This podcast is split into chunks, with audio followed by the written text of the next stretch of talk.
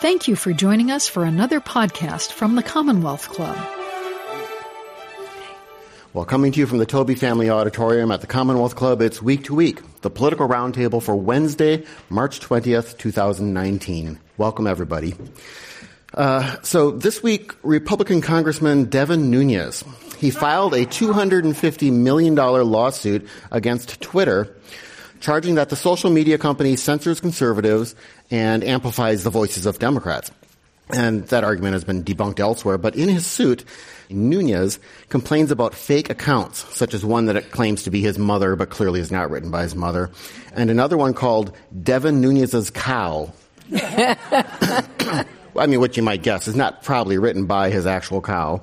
Um, but this Devin Nunes's cow has apparently hurt the representative's feelings by writing that he's utterly worthless and it's pasture time to move him to prison. Oh. And true fact, Devin Nunes was a co-sponsor in 2017 of an actual House bill called the Discouraging Frivolous Lawsuits Act. So I'm John Zipperer, your frivolous host for the Week to Week Political Roundtable. On today's program, we're going to talk about that college admissions scandal that everyone's talking about and a few people have profited from. Uh, we'll give a roundup of Trump news, where to get a good massage in Florida, some 2020 news, and we'll, of course, end the evening with our week to week news quiz. Uh, everyone's welcome at the Commonwealth Club. I don't care what your views are. I mean, I care about your views, but it doesn't matter what your views are. You're welcome here. But any opinions that are expressed up here are just those of the speakers and not of the Commonwealth Club. A quick reminder, if you have a phone or a beeper or Devin Nunes's cow or anything that makes noise, please silence it or put it on vibrate because we are recording this program. Now let's meet our panelists for tonight. I'll start at the far end of the stage. Carson Bruno is the assistant dean and adjunct lecturer at the School of Public Policy at Pepperdine University. He's on Twitter at Carson JF Bruno. So welcome back, Carson. Thank you. Thank you. Next to him is Melissa Caen, political and legal reporter for CBS Bay Area. That's KPIX. Melissa. And next to me is Barbara Marshman, the former editorial page editor for the Mercury News. She's on Twitter at Barb Marshman. So, yep. I'm going to start an account that's John Zipperer's cow. I like it. I'm from Wisconsin. We I'm all have those accounts. uh, there are question cards spread throughout the room. You all know how to write down a question, send it up. Someone will collect them and give them to me, and I'll try to answer. Excuse me. I won't answer a single one of them. I'll ask them as many questions as I can during the program. Now let's start off talking about this university admission scandal where we all got the shocking news that rich people are gaming the system.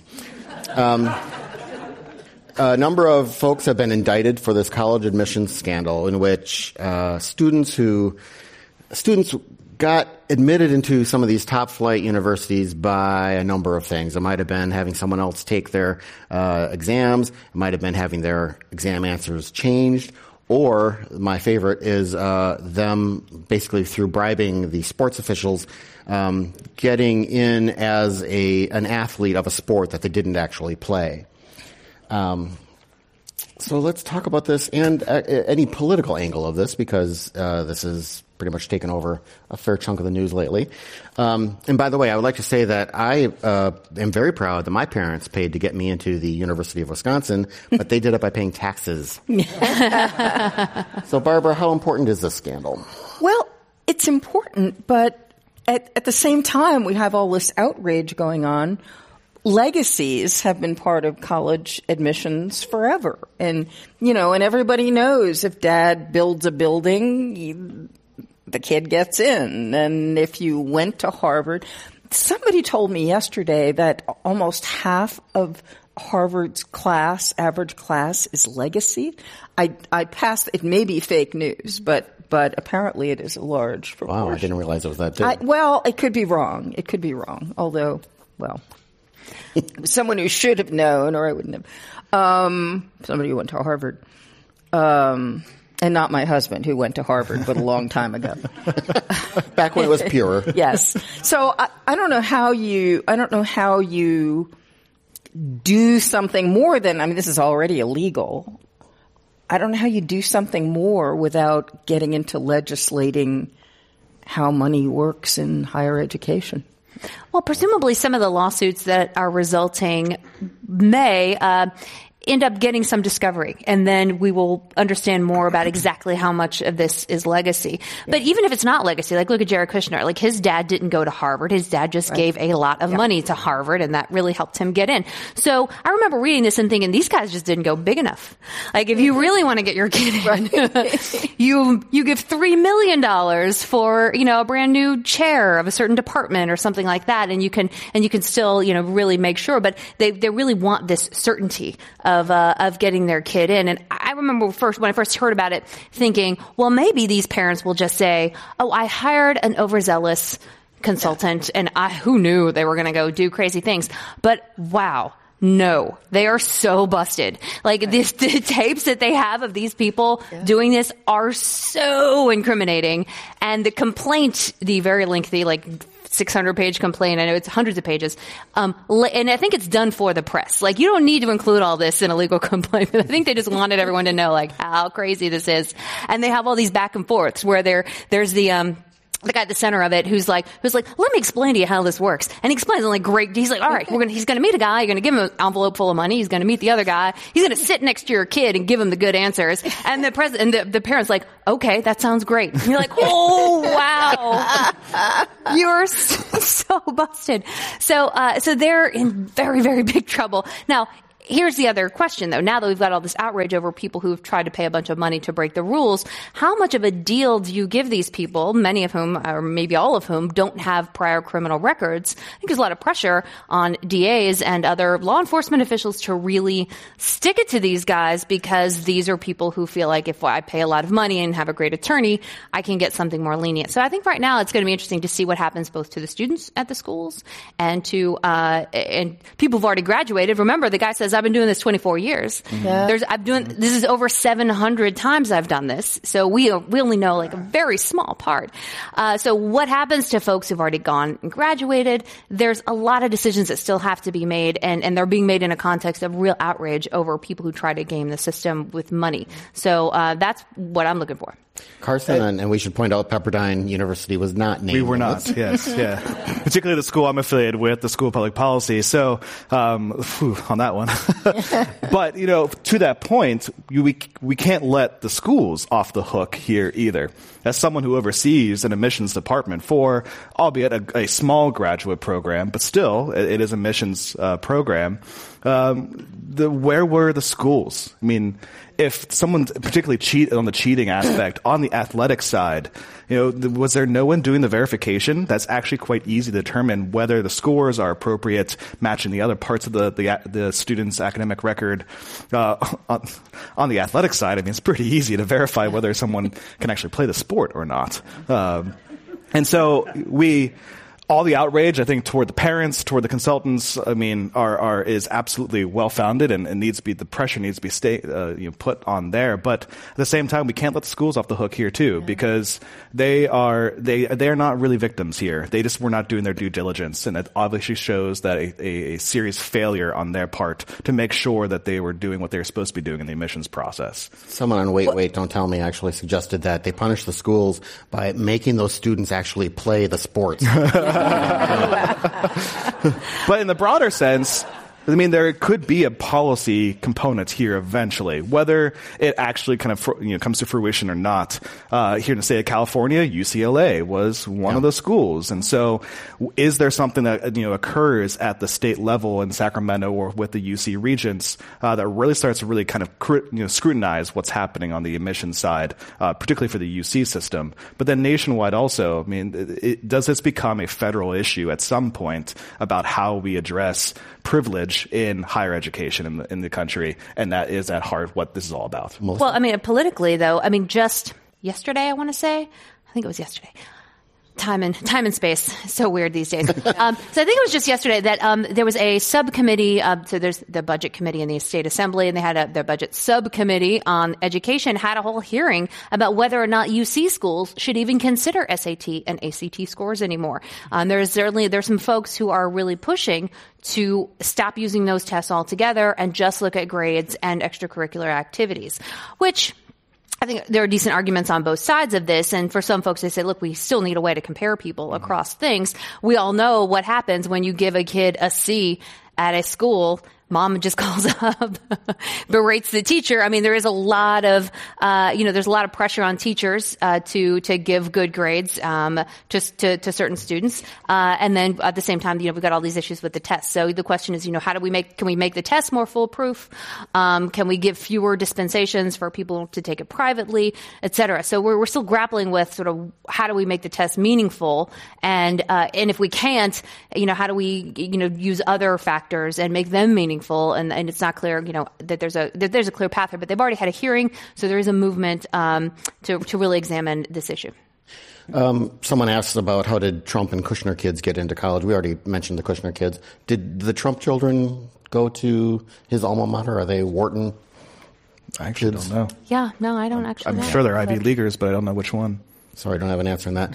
uh, what about private coaches for college admission essays? I didn't even know these things existed when I was. Oh, it's a huge industry. Oh, it's Is it? enormous. I mean- I mean, that's that's open. I mean, people hire even you know some closer to middle income people hire coaches for their. And this goes back to the privilege aspect of it Yeah. all. I mean, it's not just the privilege of being able to afford to live in the right zip codes to send you to the right schools or be able to afford to go to private schools and have those connection points. I mean, people forget that private schools, their counselors are basically networking with Yeah. Ivy League and, and top university, you know, admissions counselors to, to basically build those relationships.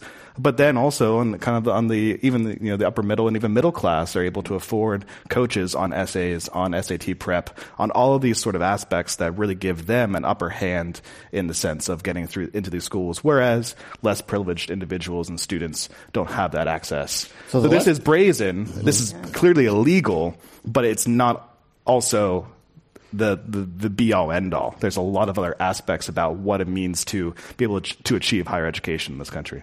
Is it illegal that kind of coaching? Because I mean, it's Not that act- coaching, no, but Oh. what the, what, I mean, what, you know, what, The other- yes. yeah, the, Okay. the other stuff, Got bribery and, and And I guess when it comes to public policy, is this a reflection just of rich people will do as rich people do, or is this a reflection of it's harder and harder to get into universities? The you know the funding has been cut so much; it's much more expensive. Uh, they're more selective. Anything? I mean, is is it a reflection of that? I think it's also a perception on the part of a lot of parents that if my kid doesn't go to X school, they're doomed. You know, if my kid's at, you know, at this, you know, lesser school, my God, what is going to happen to them? They're just not going to live up to their potential. It is my job. The ends justify the means here, right? And whatever it takes, I'm going to give my kid the best opportunity I can, no matter who I have to pay or bribe or blah, blah, blah. I'm just going to do my best because they got to get there with like the right kind of people and they're going to set them up for the rest of their life. Um, regardless of the effect it has on the kid, who now has been told basically you, you can't even write your own essay about your own self. Um, you can't get into college yourself.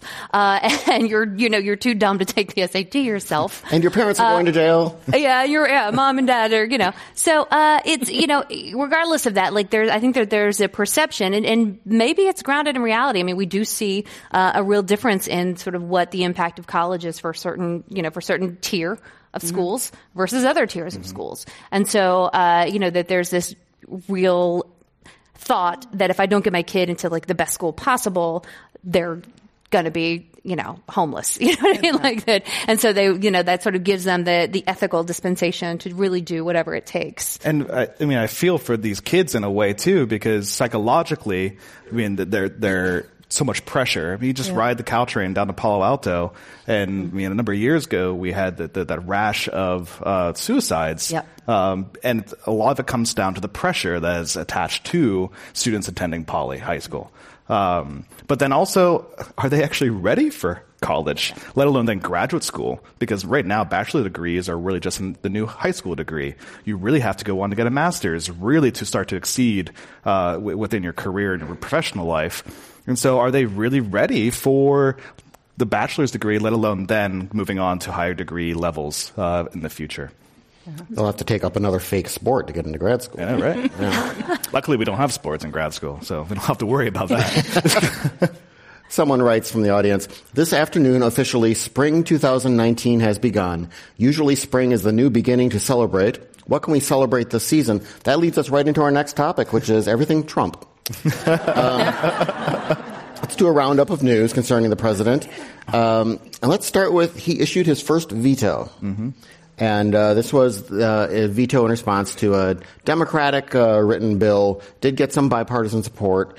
Um, in the Senate, we know there were 12 Republicans who went for it. I don't recall in the House uh, the number, if if any Republicans voted for it.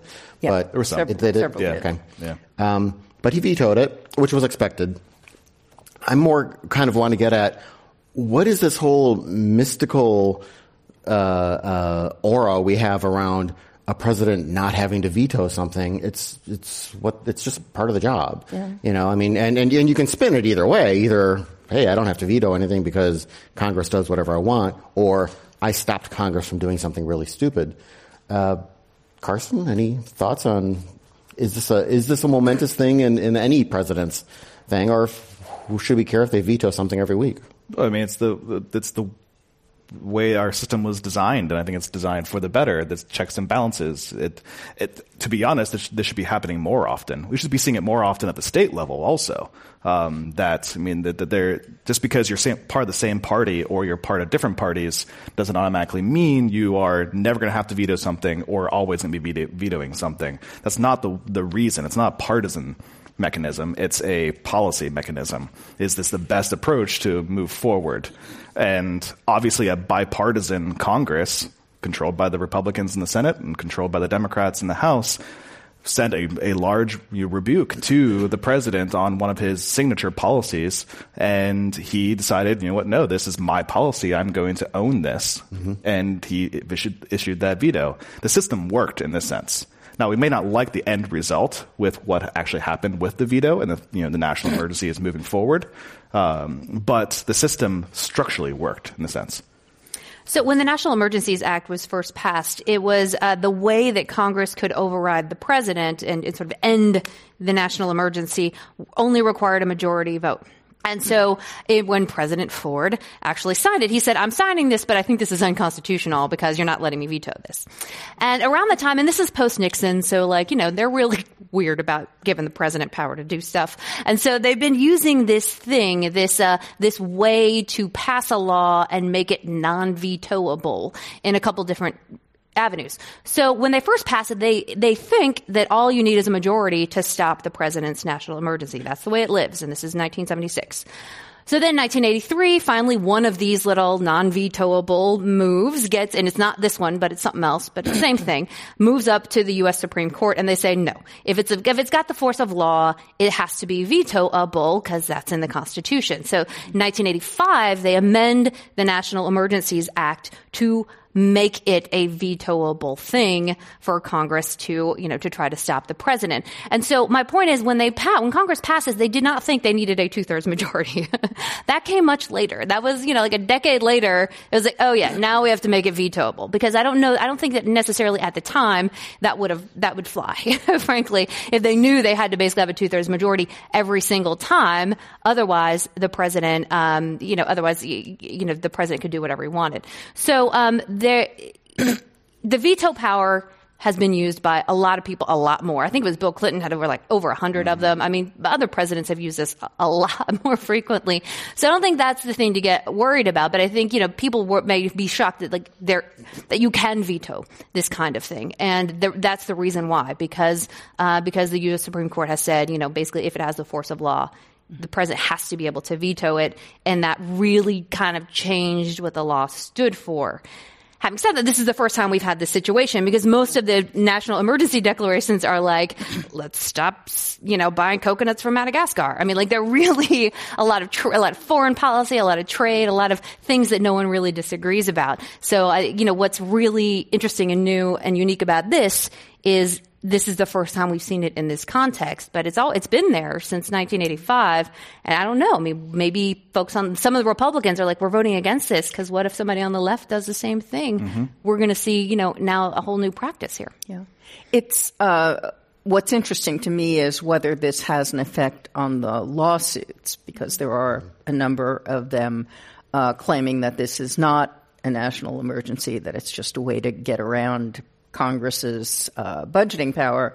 Um, and it will be interesting to see if this Supreme Court looks at it that way because it's clear nobody really wants, you know, the wall. People people may want uh, stronger immigration enforcement, but nobody really wants that money to go for a mall. I I had. Uh, if, Mall or a wall? Oh, a mall.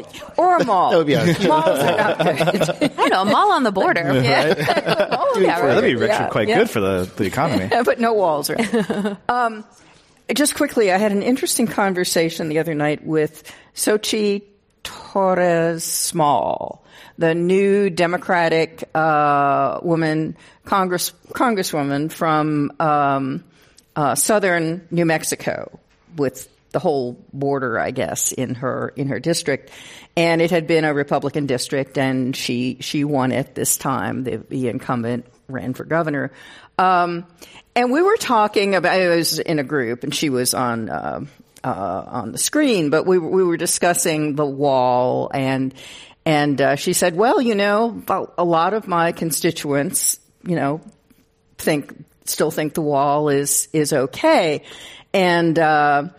And somebody said, "Oh, do you do you tell them about how the Mexicans were supposed to pay for it?" And she was very interesting. She said, "No, I don't, because that just makes people angry and makes them dig in more." She said, "What I do is I start where they are. They're concerned about immigration." She said, "And as as you do that and talk through, well, what does a wall really mean in this area where nobody comes across anyway?" Whereas, what can we do about the people who this this flood of folks seeking asylum? That is, if there is an emergency, and nobody really, I mean, a lot of people don't think it is. Um, that's not going to be fixed by a wall because they're all coming through legal checkpoints. And I just thought it was so interesting that a member of this young maverick class of uh, of congresspersons um, had this very old fashioned way of looking at how politics should work. You know, if you're if you're a Democrat and you want to persuade Republicans, you don't say Republicans are idiots, as the president does about Democrats. You say, you know, here's where we agree, and it, it- let me just explain something. Maybe you'd agree with me more.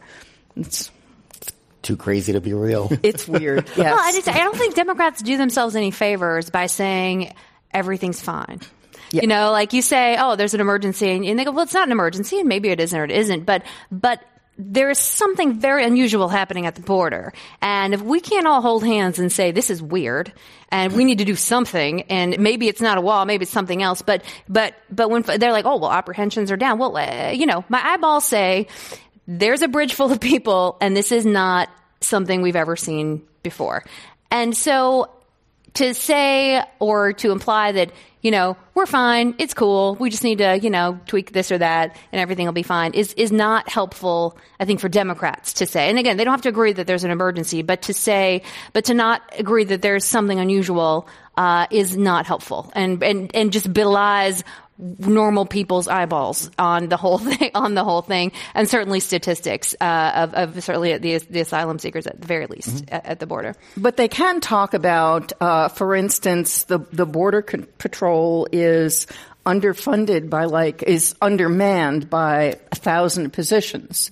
Congress passed money to hire a thousand more people, and the Trump administration, which generally just doesn't like to hire government people, has not filled those positions. Now, if you had and people, there's terrible morale. People are working overtime because there are those people coming through. If you had a fully staffed border patrol, that would go a long way towards controlling things. And that's what I think that, and some Democrats, I mean, I've had that pointed out to me by several Democrats. Uh, some of them talk about those things, and I think that's the effective way to deal with it. uh, when I think it was Rick Wilson was here, and he was talking about kind of Democratic priorities, and he said, you know, Democrats are making immigration a really big priority because they think it'll really help them with Hispanic voters. Some of you have heard me say this already in the past, but he said it's not. Uh, you know, you, when you do the polling with with uh, Latino voters and Latino voters, um, it's like uh, education. I forget what the other one was. The economy, something like that. Those two are way up here immigration issues are down here. It, it matters to them. Uh, That's not saying it doesn't matter to them, but that's not going to, you know, swing that vote voting What block. what matters is the tone, really, at the end of the day, and why, particularly, I mean, California Republicans are so toxic now with all you know non-white uh, races in the states. It's because of the tone. Um, and how primarily how they've talked about immigration over the years, not just with Latinos but also with Asians uh, as well, because they really associate themselves also as an immigrant population, particularly in this state. So it, for the Democrats, they need to really think about the tone that they're talking about here, and not alienating the the white voters that they need, the suburban white voters that really is where they made their big advances in the 2018 midterms, um, and that they need to win back when they're thinking about the electoral college in 2020 but then also the tone about how do they then you know, address the, the their their base, their their non-white uh, particular base. Well, and I do want to point out, so the president is looking at three pots of money, right? So when he came out with his declaration of emergency and sort of, I'm getting, I'm going to grab the money for the wall, he said three pots of money. Only one of them requires a declaration of emergency as a predicate. Two of them do not. so Congress has given the president the power to grab money um, from other pots of money for things arguably on the border for drug uh, to, to stop drug smuggling in certain places, for example.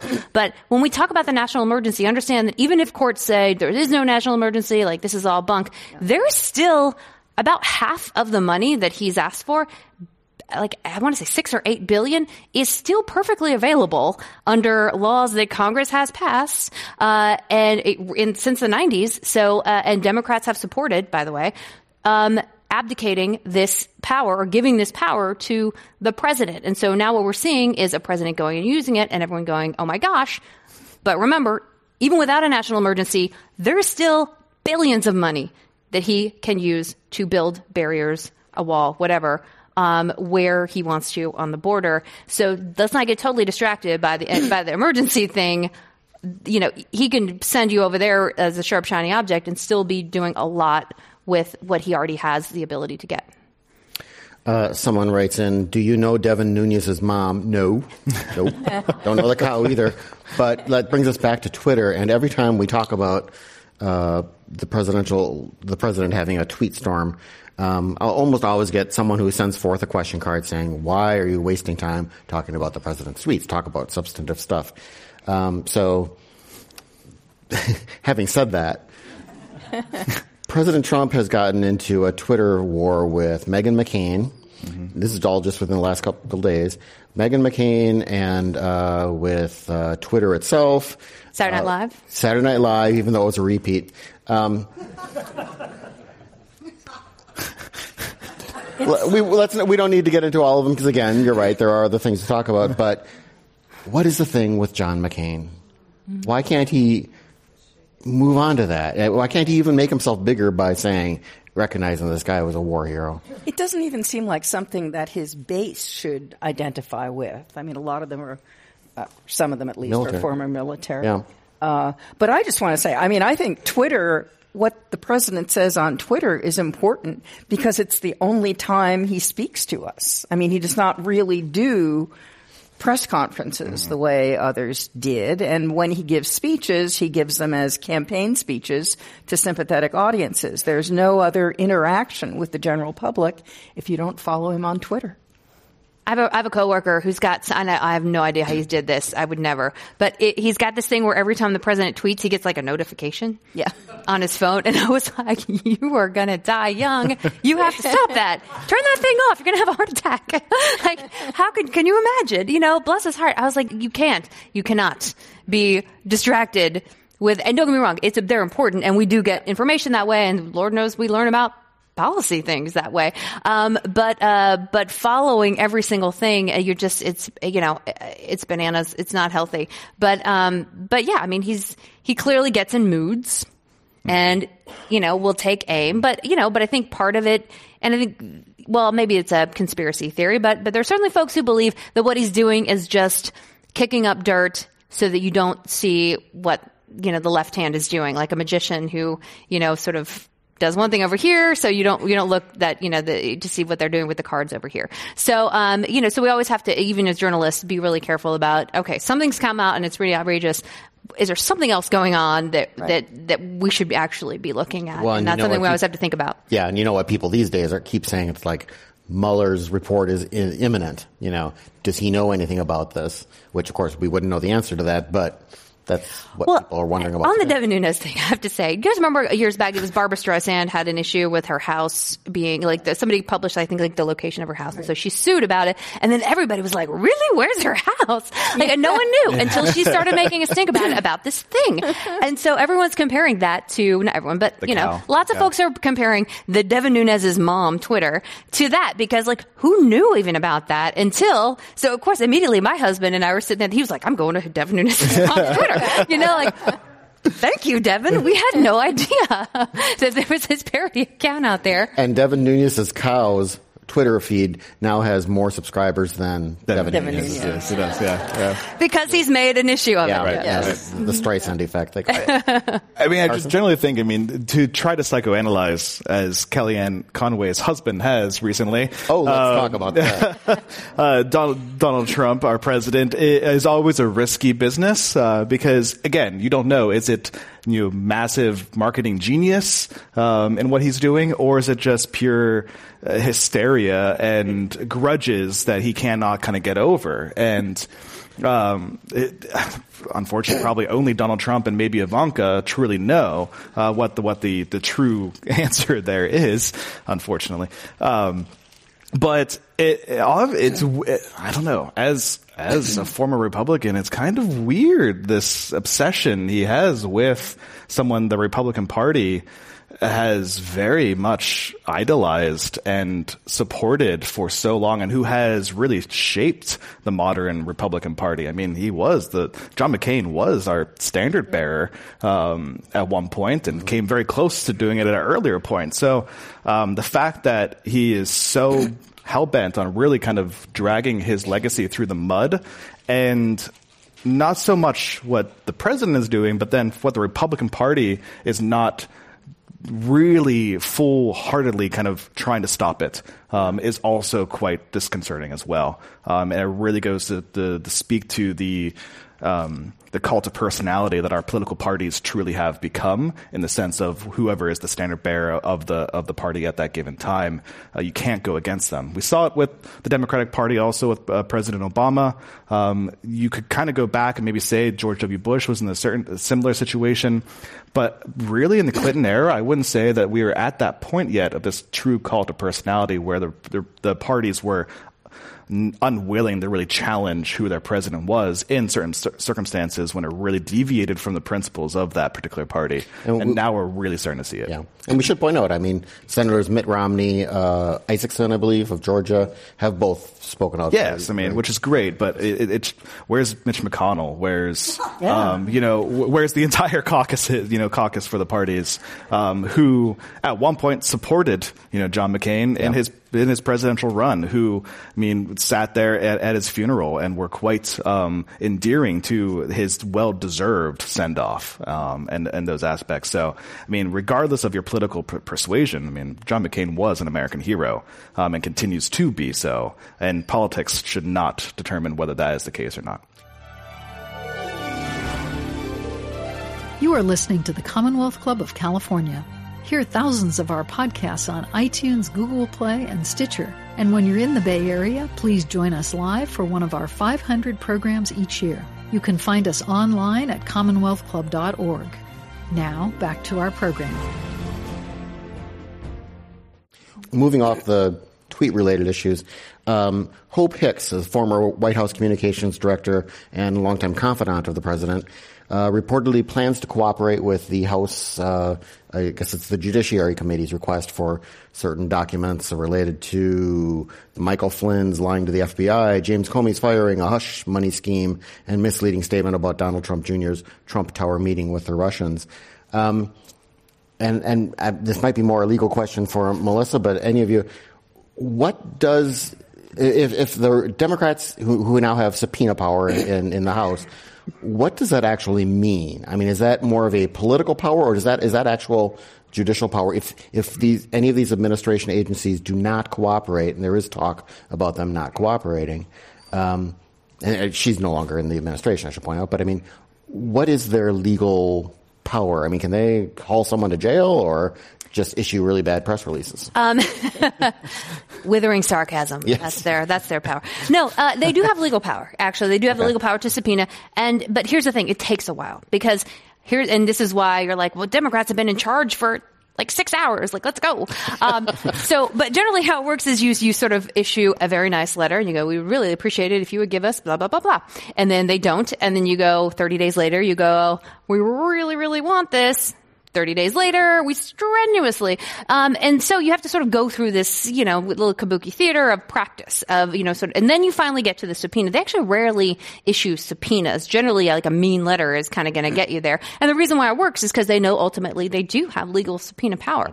So you ask nicely and then a little less and less and less. And then after about, you know, three or four months of this, then you can then go to a judge and then ask the judge to issue the real subpoena. So then the judge is like, all right, so on behalf of me, you know, Judge so and so, I'm issuing the subpoena. Now at that point, we have an even longer process because if you're the receiving end of that, you can say, I don't want to give you this and I'm going to appeal it and appeal it and appeal it. So it's a lengthy process, but at the end of the day, assuming it's not completely bananas, I mean, the, the standard is, um, the standard for stopping a congressional subpoena is pretty high, right? So generally speaking, they've got the right to subpoena anything that's sort of reasonable. Um, they can't subpoena like Hope Hicks's like diary, right? They're, they can, they can subpoena emails and other things. So, so it's a pro- so it is a legal right, but it is a very long process, and the Democrats have to be able to show. Look, we we asked very nicely. Look at all these letters where we asked very nicely that we would like a subpoena, and then you know then there's all these opportunities to contest that. Mm-hmm. At the end of the day, yes, the, a judge a judge's subpoena will issue or can issue, and then if they still don't give you the, the the stuff, then you have to go to the sheriff and have them arrested. So there is actually jail time at the end of it, but it's a very lengthy process, one that could easily drag on till after the 2020 election. Right. And that may be, you know, a plan. You know, that may be one way to plan it. Um, so Democrats want to do this as speedily as possible in conformity with the law and general practice, but they, you know, I think would hope to have it uh, under control before maybe the primaries in 2020, et cetera. But, but it can definitely take a long time. And, but it is enforceable. You could go to jail, and I don't think anyone ever has. Maybe during the McCarthy era, maybe. But, um, it's rare that it gets that far because people know because their lawyer because then they go to law- their lawyer and go, "Do I have to?" And the lawyer goes, "Well, no, but you could also go to jail." And they go, "Maybe I will." And so that's usually how it goes. But but uh, the the strategically long legal fight may be part of the plan. There, there. I mean, there's some precedent for them, them, the, the congressional uh, leaders, not even issuing the subpoena. When Robert Reich was here uh, last year, he was telling a story about how things changed like that once the Republicans retook the House in '94. 94. And Newt Gingrich came in, and his leadership came in, and Robert Reich came back to his office one day, and there were young Republican staffers rifling through their files, and he's ta- you know, talking to his, his chief of staff, he's saying, what are they looking for? And she says, anything they can find against you. Yeah. So, I mean, do they have that power to send someone into where, which, which agency might they want to go into and just take the information instead of just asking for it? Uh, I'm not sure about that. I'm not sure that, that that's a legal power or more just a like, hey guys, go down the hall and check the binders. Um, I'm not sure that they have the power to to to just without an official ask Yeah. send. I I don't think that there's sort of an open door for all agents for all government agencies. Can you imagine if there was? Amazing. No, I don't think they could do that. I think, but I think that that, was, that might have been an, uh, an informal, hey, the door was unlocked. Whatever's on your desk, we're just going to grab. Um, and that was probably also pre, uh, you know, uh, what's the, uh, what's the Slack, you know, or whatever, you know, all the, most things are electronic now. Like rifling through the things on anyone's desk is not going to get you much anywhere, frankly, these days. It really is more of an electronic sweep, um, that they would have to do. So no, you don't, you can't just, you know, walk down the hall. I think, you know, Democrats wish that were the case, but that's not. Um, Barbara Carson, do you think then, therefore, if this can take a really long time, that Democrats will have will try to pursue some other way to get cooperation, or will they just enjoy the fact that they can put pressure on the White House, and that's really the end game for some of them? I think the Mueller investigation will end within this year, I assume, and I think what happens with that will determine a lot about what Congress does. I, I feel to bring it back kind of the politics, you know, you have to be careful with kind of how many messages you're throwing about. You know, particularly when right now it's okay because the there's no Democratic standard bearer, you know, for the presidential candidate right now. They're kind of duking it out right now. So the House can really be kind of the face of the Democratic Party for the country. Um, once you really get into the season, Iowa, New Hampshire, and et cetera, if you're doing too much in the House and distracting from kind of what your candidate or candidate is, is saying and doing, um, is that actually then helping you or hurting you more? And that's a decision that, you know, Nancy Pelosi and her team and then whoever will be the, the standard bearer will, um, have to have, have have a discussion about because you don't want to be doing too much in the House Right. where all of a sudden you're opening up opportunities for your Democratic candidate to be attacked by the president or you know, things start slipping out or also uh, becoming kind of a well you're you're attacking him for this but your candidate also kind of did something like this in a way and it becomes very uh, mushy at times and to be honest voters just aren't paying attention to this stuff. No. They're not. Their voters are not paying attention to the Twitter battles. Voters are not paying attention to what's happening out there. Um, they're living their lives. And so you have to be very clear, consistent, and concise with what you're doing. And so Nancy Pelosi has a very hard task at hand to make sure that she is being clear, consistent, concise with what her caucus is doing. And it's all the harder to do it when you have people like AOC and others running around um, doing whatever they want to do. Uh, so, um, it's a challenge, but it comes down to what is their message. And their message has to be on point going into 2020. Voters in here excluded, of course. Right, yeah, sorry. sorry. I, yeah, smart, always brilliant, excluding you educated Commonwealth Club members.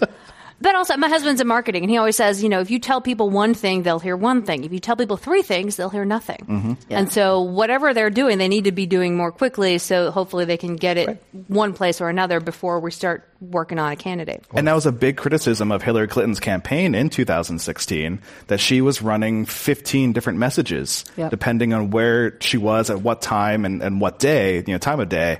And at, at the end, for all of the 2016 Donald Trump faults, his message was very clear, very consistent, and very resonating with a, uh, with a mass audience, apparently. Um, and so uh, the Democrats need to make sure that they are focused in that sort of way, both at the House side, but then ultimately whoever their candidate is. Okay. Uh, someone in the audience asked something that I think takes us into some state politics. we were actually talking about this in the in the green room before the program. Do you think there will be another referendum to repeal the death penalty? Now, recently, of course, Governor Gavin Newsom made national news by uh, saying he was going to put a stop to uh, executions in the state.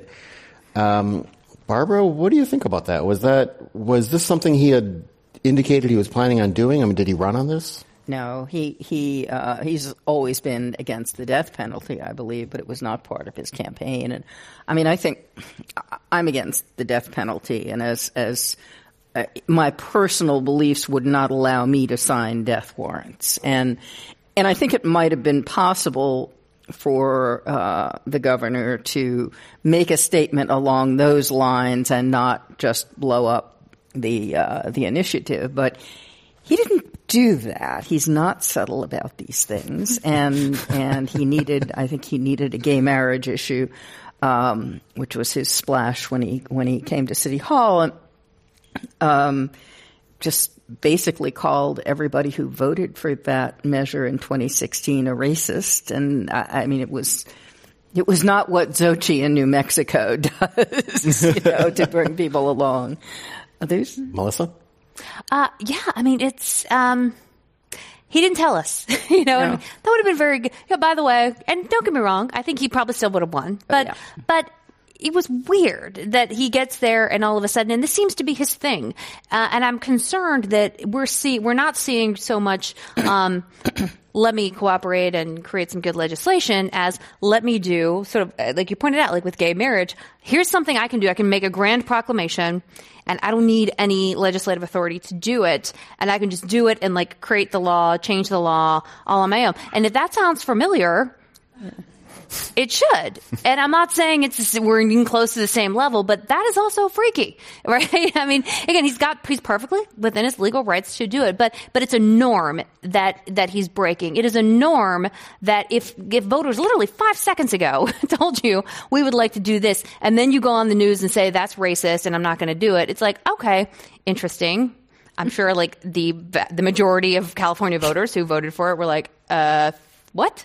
Uh, so, you know, that's a very strange way of sort of making your first splash is to come out with this thing, which again, you told no one about that you were going to do, which was clearly foreseeable because it's part of your duties as a governor. Uh, and then, and then to just do it when someone, um, when, when folks just voted for it. And again, whether or not you're for, you know, the death penalty or not, when someone says, Hey, you know, free ice cream for all today, you go, thank you. I like ice cream, but what are you doing?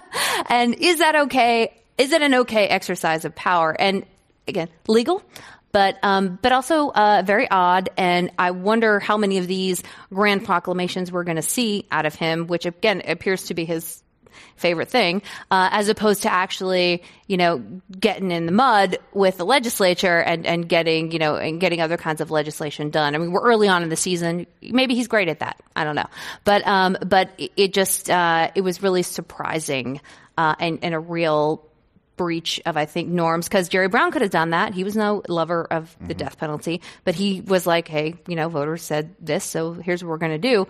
And then Newsom comes in and just you know, cuts it off. I think he's going to, I don't know if he'll pay politically for it. Maybe, you know, next time around, everyone will have forgotten about it. Maybe did it early enough. So it'll be ancient history by the time the next election comes around. But, um, but I think there are polls show that there are a number of folks who are really disappointed. I mean, to answer the question, Governor Newsom better hope that there's not another vote on this matter because I could probably fairly certainly expect voters to endorse the death penalty again, even at this point in time.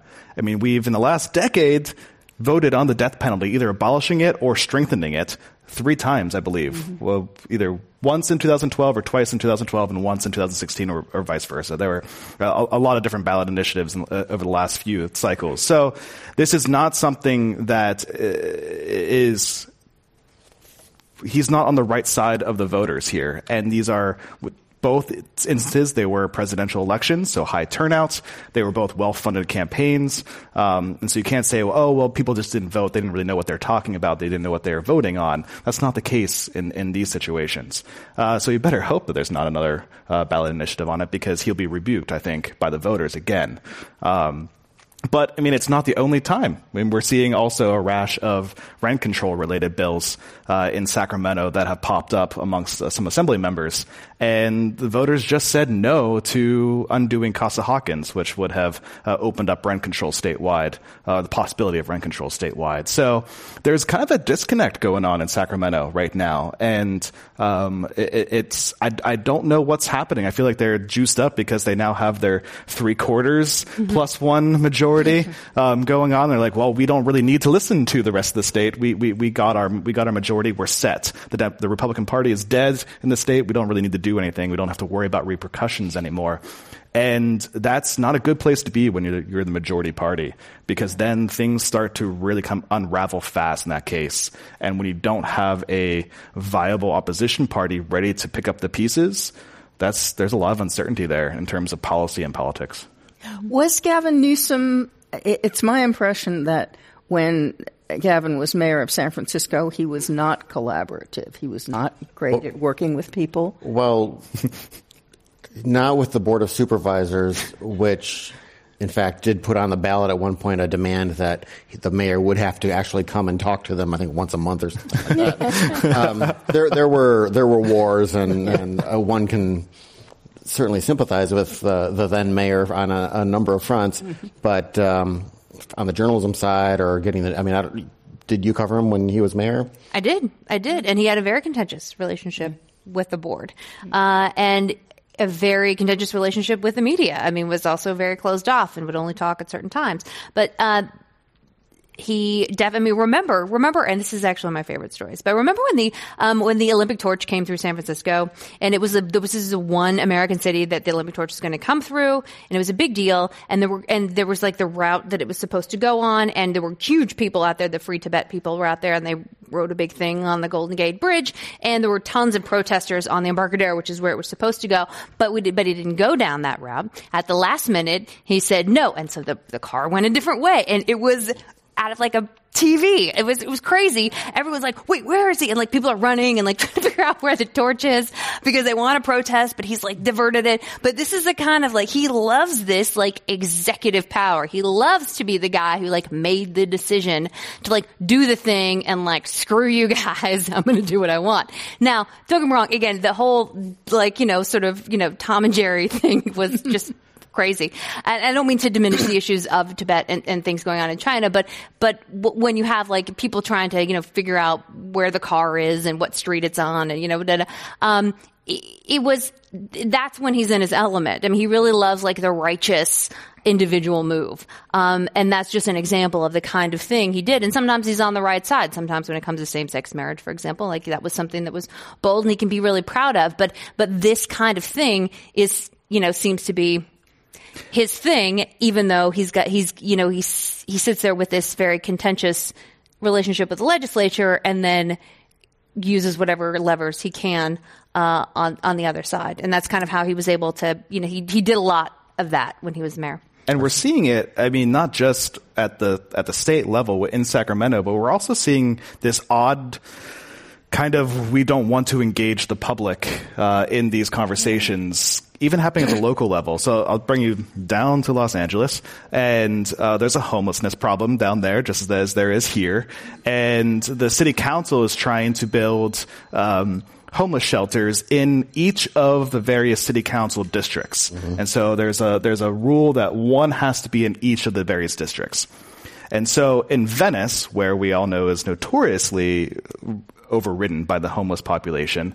Um, there's massive outrage about where the city council has decided to put the homeless shelter.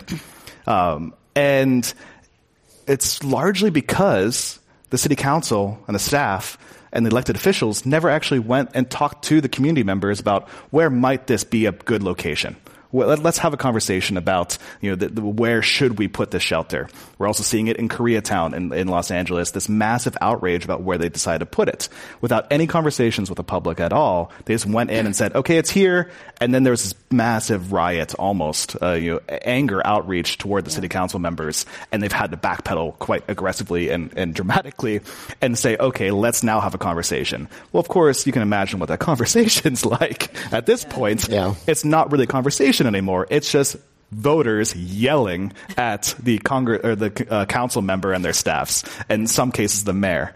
Um, so nothing really productive is happening now, and so we're seeing it up and down the state. We're seeing it across the country, and this kind of uh, avoidance of actually engaging the public in a meaningful way on really serious issues that are impacting the public on a day to day level.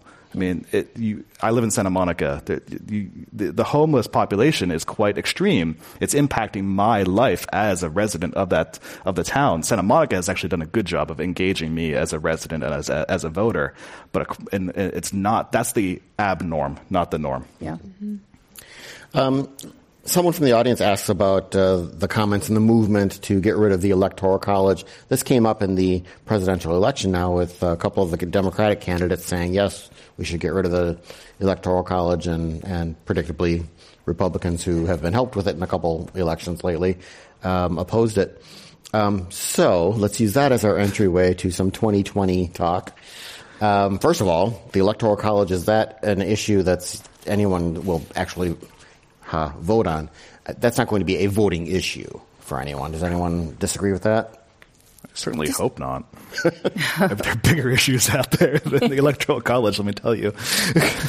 Wasn't there a movement a few years ago, and I think California might have signed on to it, states uh, states would agree to vote the electoral electoral The popular college vote, yeah. yeah. based on the the vote and, and split the electoral college vote if a majority of states or however a, a, a governing majority of states yeah. accepted it then then it would kick in I don't even know if that's still out there. Colorado just passed it. Actually. Did they? Yeah. Yeah, in order for it, in order for it to, to sort of take effect, you have to have states that have the equivalent of 270 electoral college votes right. to buy into it. And right now they're at about 180 with Colorado. Yeah. So we're still, you know, a lot. I don't think it's going to happen before 2020. It could, Right. but I don't. I don't think it is. Um, and if it is, e- even then, it may be subject to, to legal challenges because of the Constitution. And the idea that the Constitution is going to be amended is just kind of not a thing anymore, especially since the states that benefit, there are enough states that benefit from the electoral college, from their disproportionate, um, you know, representation because of it, that, uh, that I, I don't think that, that they're going to let, uh, an electoral college change actually happen. And the thing is, you know, you go, oh, I hate the electoral college and that's terrible. But what if, but what if the tables were turned, right? Uh, What if it was the case that a Democrat was able to get, um, you know, enough electoral college votes, but didn't win the majority vote. Like, you know, there could be, you know, serious, uh, very serious issues with that as well. So, and I'm not defending the electoral college. I'm just saying it's, it's one thing. It's happened a couple times and it's happening more, more frequently, which is Yeah. un- really unsettling. Um, but, but it's one of those things you have to always think about. And people go, oh, screw the electoral college. And you go, oh, you say that, you say that now, but you, you know, if you were in the other, if you were on the other side and, and, you know, history is long and things flip around, you know, you, you might think very differently about that. And so that rule that you have to cast your electoral college votes in accordance with the majority vote, even if your state did not Right. Do that, um, that would be, I think, a very tough, a very tough sell the day of. it's da- it's to, like think about it. It's dangerous to change the rules of the game just because you aren't winning at the the current game. And the fact of the matter is, the Democrats were able to win with the current rules as recently as 2012. And so don't don't try to reshuffle the the you know the game board because you lost one election. Um, really think about what you're doing because these have long term consequences at hand. Um, think about actually why did you lose the election, um, and then go f- go f- forward from that point. Um, and then also make sure we actually have a true discussion on what is the alternative. You know, do we want our candidates just going to the, the heavily populated states? Um, not necessarily the urban areas. I mean, you can you can go to the heavily populated states without having to go to the urban areas, um, and completely ignoring uh, huge swaths of the country. Is that truly what we want our presidential candidates to be doing when we're talking about trying to unify a country, um, even particularly in a day of polarization? So you're saying the Democrats should hire a private coach for the electoral college admission? Exactly. Yes. I mean, Oh, okay. Here's the kicker. I mean, Hillary Clinton knew what she needed to do to win the election. She knew that she had to get to 270 electoral college votes. She, of anyone, knew that. I mean, she'd been through two elections already um, at the at the presidential level, and then also had run for the for uh, president prior to that. Um, not ultimately becoming the candidate. Uh, so she knew what she had to do. So to say that she lost because of the rules, no. She lost because she did not do what she had to Yeah, do. she had bad Her polling that told her she didn't need to focus Exactly. on states. She lost. So think about that, and that's what the 2020 candidates need to be thinking about. What is my pathway to 270? Right. Donald Trump did a, a different pathway than any other Republican had attempted, and it worked out for him. Um, the, the, the 2020 Democratic candidates may need a different pathway to get to the 270, um, but it's out there. The states are constantly shifting. Okay, so briefly before we get to the news quiz, um, candidates, Beto O'Rourke from Texas is in, and he raised money like a Bernie. Yeah. Um, Wow. He actually beat Bernie Sanders in in, in uh, donations. Barbara, does he? What do you think is the his role going to be? Is he's not polling toward the top yet Right. of Democratic uh, candidites for president, but it's early he's, days. Well, he's fourth. Fourth? Right? Is Okay. that what? Um, well, and out of So 700 of them, I guess that's yeah. Joe Biden, Bernie, Kamala now, and uh, Beto. Yes, Yeah. Beto. Beto. Uh, it's minimal experience. I was I was talking to Jackie Speier the other night. Um, actually, we did a Commonwealth Club thing together. Thank you. And uh, she, was, she was saying, although this was not a discussion we had on Sage, but I'll mention it to you. She was saying she really likes Beto O'Rourke. She she worked with him in Congress. She just thinks he's wonderful, and she's glad he's in the race. Now, she would not go so far as to say she's all in. She's support. Obviously, she's going to be cautious, but uh, but I was surprised to hear that strong a recommendation from someone um, of a more traditional bent and and and who uh, just had worked with him in Congress. Um, I don't know. I'm surprised at at Kamala. I guess she is very good at at uh, saying what people want to hear. It's it's in my experience, always what she's done. Mm-hmm. I would love to dig into that more, but we are running short of time. Um, but, but on the other hand, well, it's it's interesting though. Sometimes the the president who does not is not as doctrinaire mm-hmm. is quite frankly willing to Bill Clinton, willing to have your end goals there, but A, the goals can be fuzzy, and B, the direction to them you're very flexible on. That can sometimes be your route to success. Sure. I'm not endorsing anyone right now, but uh, Melissa, any thoughts on Beto or the other leaders? So I, am not going to take credit for this because this is something that was told to me today by Professor Jason McDaniel from SF State, who's great. Uh, and he said, uh, I asked him about this issue, and he said, um, he said right now, so Beto's at 11%, Kamala's at 12, right? And then Bernie and, uh, and uh, Biden are sort of in the 20s, mid 20s, high 20s. So I mean, there's a little, there's a gap, but I mean, but she's she's right in there, and she's the only woman and the only person of color, and this is consistent. This has been happening since she joined the race. She jumped in in the end of January, and since then she's been basically in third place the entire time, and she's basically been almost 100% in double digits. And she's the only, like I said, the only female candidate who's really done that. And again, only person of color who's done that. But now Beto's in, he's like, he's at 11, right underneath. And we have two polls now that say Kamala 12, Beto 11. I mean, margin of error, of course. Here's what Professor McDaniel told me. He said, right now, don't think so much about the polls. He said, think about who matters. Who really matters right now are the party insiders and activists in places like Iowa, New Hampshire, South Carolina, and Nevada, our first primary states. And he said, among those people, Kamala Harris is much more well situated. And so while Beto O'Rourke may have raised more money and while he may be polling at a certain level, you also have to look at who actually turns out in primaries and who's actually going to be the decision makers in the communities of people who are holding some of these initial primaries. And so that was part of his insight. And he said that she, that Kamala Harris is actually, you know, going to be you know, in a really good position for that as well. Mm-hmm. So um, I thought that was really cool. Uh, the, oh, the other thing he said, which I thought was great, was uh, and, and, certainly interesting, was that you have Kamala Harris is not very well known. If you look at you know sort of the I don't know factor in the polls about her, it's it's pretty large. But of the people who know her, she has really high favorabilities. Mm-hmm. So when you look at someone like Biden or Sanders, who people generally know, and that's these are names who've been around, and they say, okay, here we are, we're at 26 or 28. Um, that may be close to their ceiling and that someone like Harris, who really suffers from a lot of unknown, um, might actually have a lot of room to grow. Where these folks, where Biden or, or, or, Sanders may grow, but probably not as much. I mean, people some to some degree have made up their minds, and so he said Harris actually has a lot of runway uh, as well. So, and, and that may be the case for Beto O'Rourke. We're not sure because he just announced. Yeah. But um, but that was also a very optimistic thing that he told me about Harris. So he said she definitely has a pathway to um, you know to getting the nomination. Frankly, uh, if she can continue to grow with the kind of favorabilities that she's had and with the right people, which is what she seems to be able to be to, to do so far. Mm. Okay, Carson, last word. There, I mean, how many are there right now? I mean, 14. It's, I mean, and it's growing. I mean, there's yeah. there's still some. I mean, yeah, Biden has not yet announced, right. though he kind of did. And there's some who have announced their ex- exploration committees, but not really actually and truly announced yet.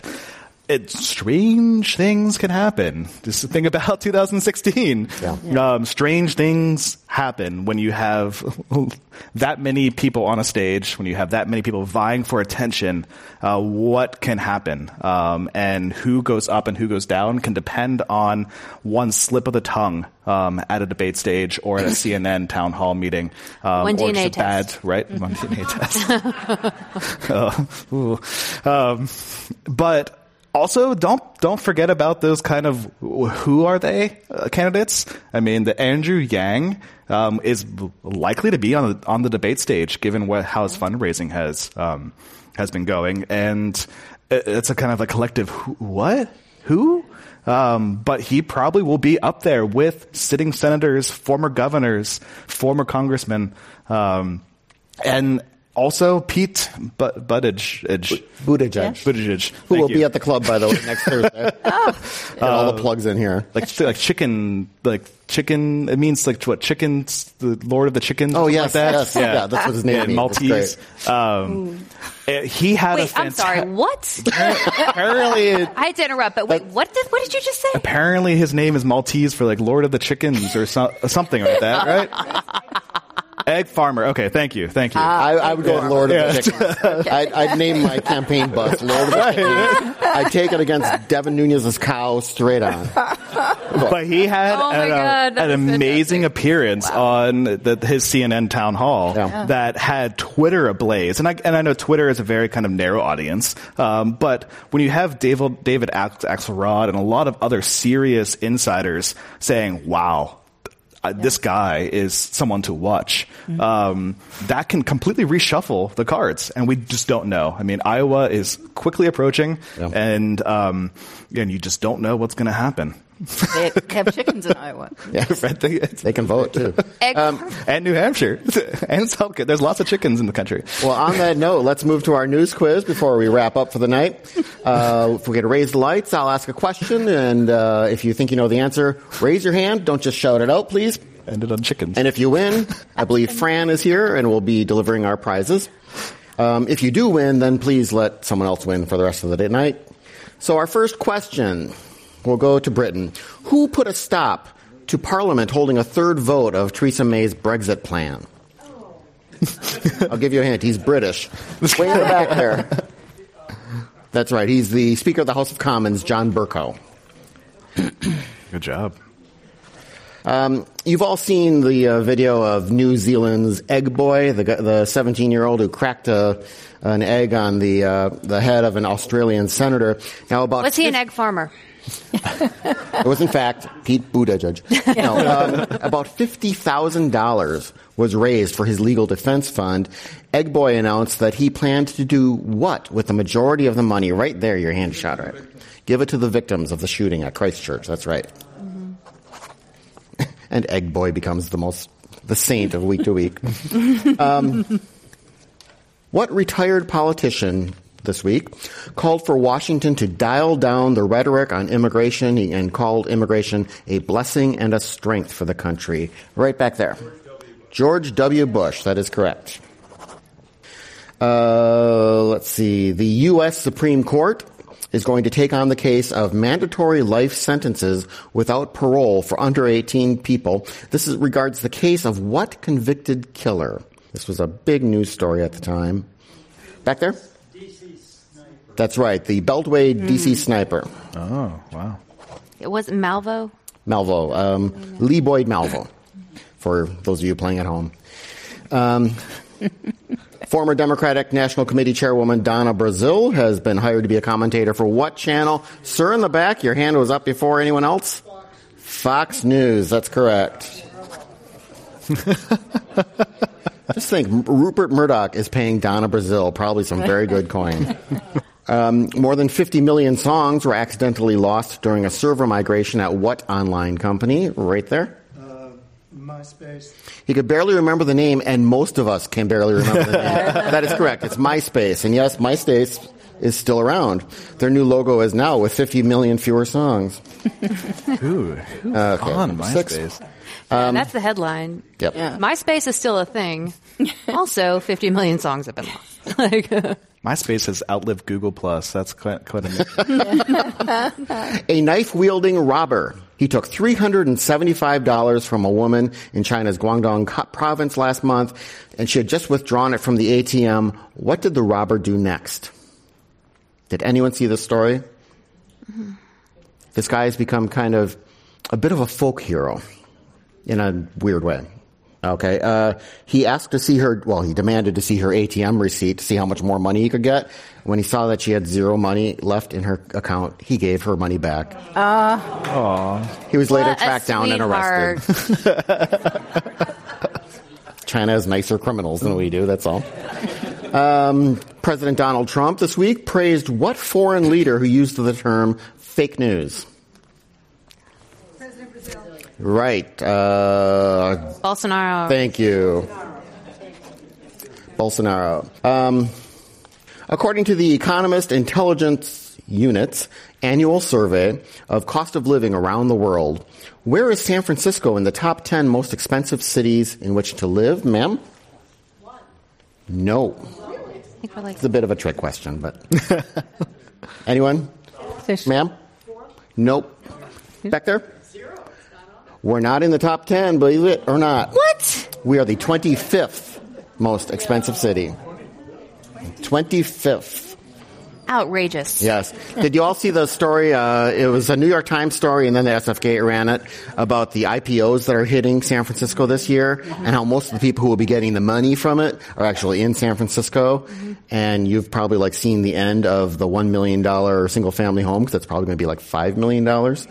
So for those of you who own property, congratulations. Okay, just a couple more. Keep it off the market for like another eight months. Yeah. That's right. Take a chance. Robert Kennedy Jr.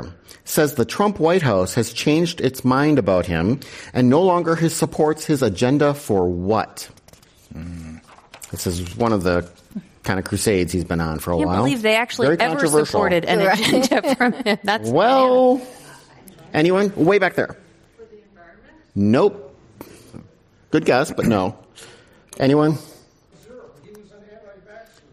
That's correct. He's anti-vaxxer, and they have pulled back. He says it's because they're under the thumb of big pharmaceuticals. Huh, Rob? On Tuesday, New York police officers had to work hard to wrangle a cow that had gotten loose where? Anyone? Nope.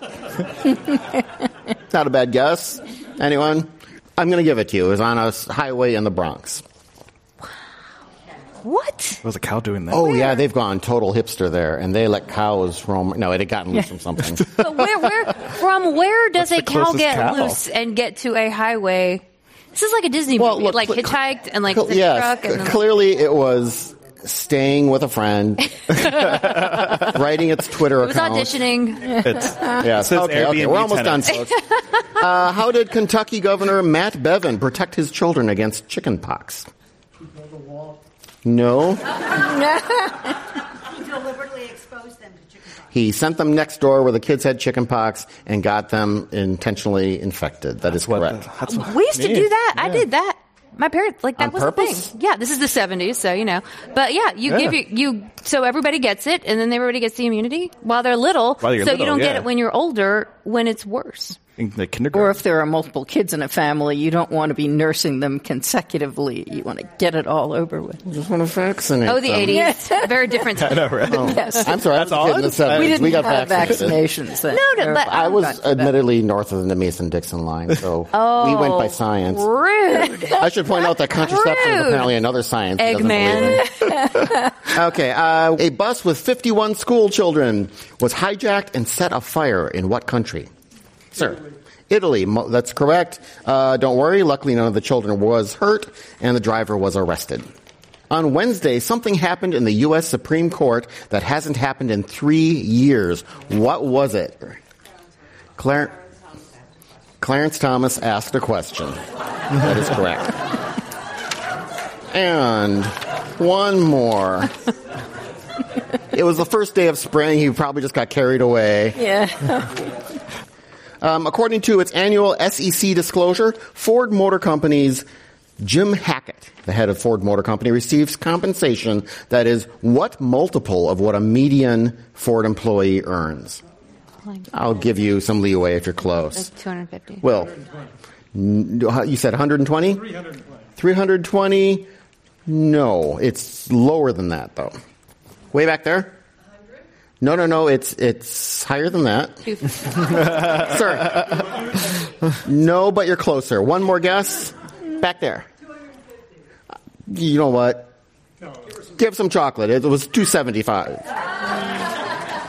Listen, we're going to have more news quiz questions and a lot more to talk about on Wednesday, April 10th for our next week to week program. You can find our week to week news quiz on our website. Thanks to our panel today, Carson Bruno, Melissa Caen, and Barbara Marshman. Thanks to all of you for coming out tonight. Thanks for everyone listening and watching online. Have a great rest of your week. Thank you, folks.